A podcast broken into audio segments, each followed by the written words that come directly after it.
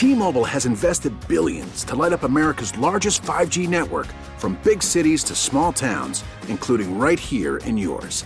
And great coverage is just the beginning. Right now, families and small businesses can save up to 20% versus AT&T and Verizon when they switch. Visit your local T-Mobile store today.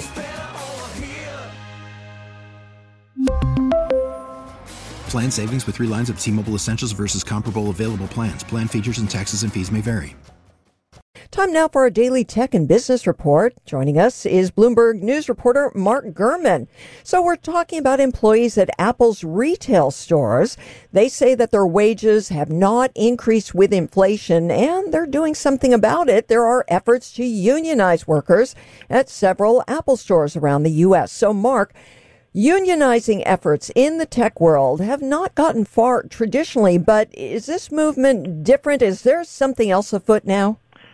I, I saw the Washington Post story this morning. I've been writing about some of these retail changes um, for months, if not years, longer than that, at Bloomberg and my former uh, website, 9 to 5 Mac. And we've seen over the years different attempts for Apple retail employees to unionize. There was actually a longtime Apple retail employee named Cory Moll, who worked at some of the flagship stores in San Francisco, tried to unionize about a decade ago. It never actually got off the ground, so he had what he called an unofficial union.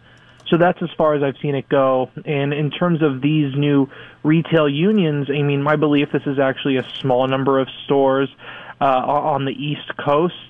Um, and you know, Apple has known for the last several months that retail employees are unhappy.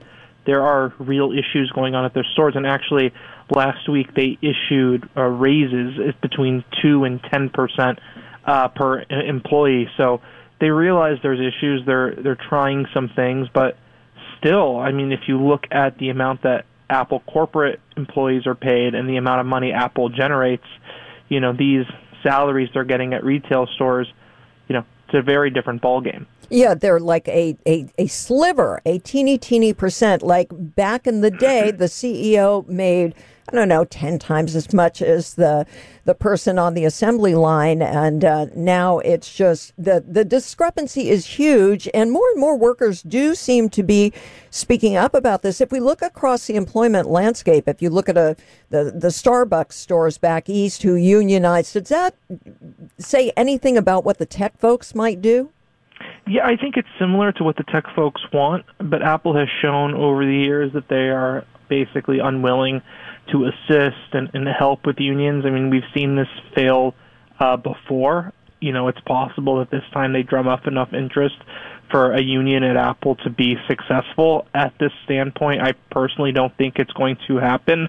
But if enough employees are pushing for this, uh, I definitely think that they should get what they want, given the hours they're putting in, and obviously what it's like working in a retail environment, especially now uh, amid the pandemic and everything going on, uh, everything else going on in the world. Now, other tech giants have resorted to some union busting tactics to shut down unionizing efforts of workers. Do you think we'll see Apple go that route?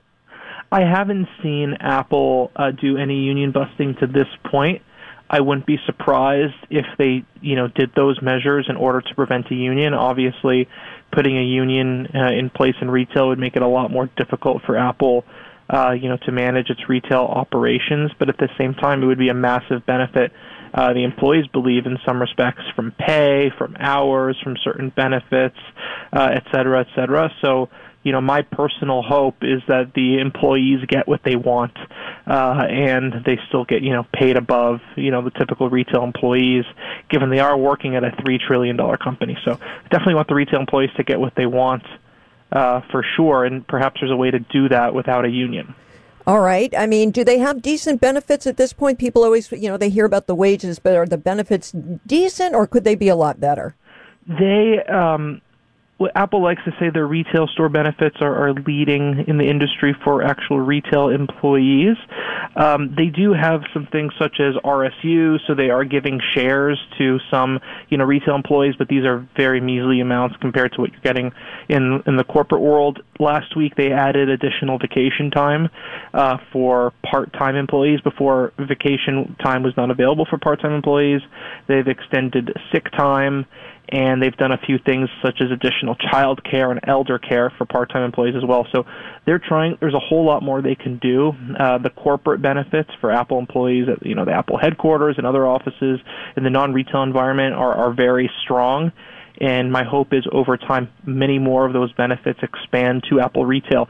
You know, Apple Retail it is it is retail, it's not the corporate network, but it's all part of the same company generating the same money and they all work together hand in hand, right? These iPhones that are developed in the corporate environment may not sell as well or for sure wouldn't sell as well if it was not for the retail army helping generate that money and those sales. So, you know, the benefits should be more in line and I think Apple knows that. There's a lot of work to do, but they have done they have done a little bit more in the last few weeks. All right, Mark Mark. Uh, we will stay with this story and check back with you. Mark Gurman, uh, Bloomberg News reporter. We really need new phones. T-Mobile will cover the cost of four amazing new iPhone 15s, and each line is only $25 a month. New iPhone 15s? Only at T-Mobile get four iPhone 15s on us and four lines for 25 bucks per line per month with eligible trade-in when you switch. Minimum of four lines for $25 per line per month with auto pay discount using debit or bank account. $5 more per line without auto pay, plus taxes and fees. Phone fee at 24 monthly bill credits for all well qualified customers. Contact us before canceling account to continue bill credits or credit stop and balance on required finance agreement due. $35 per line connection charge applies. Ctmobile.com.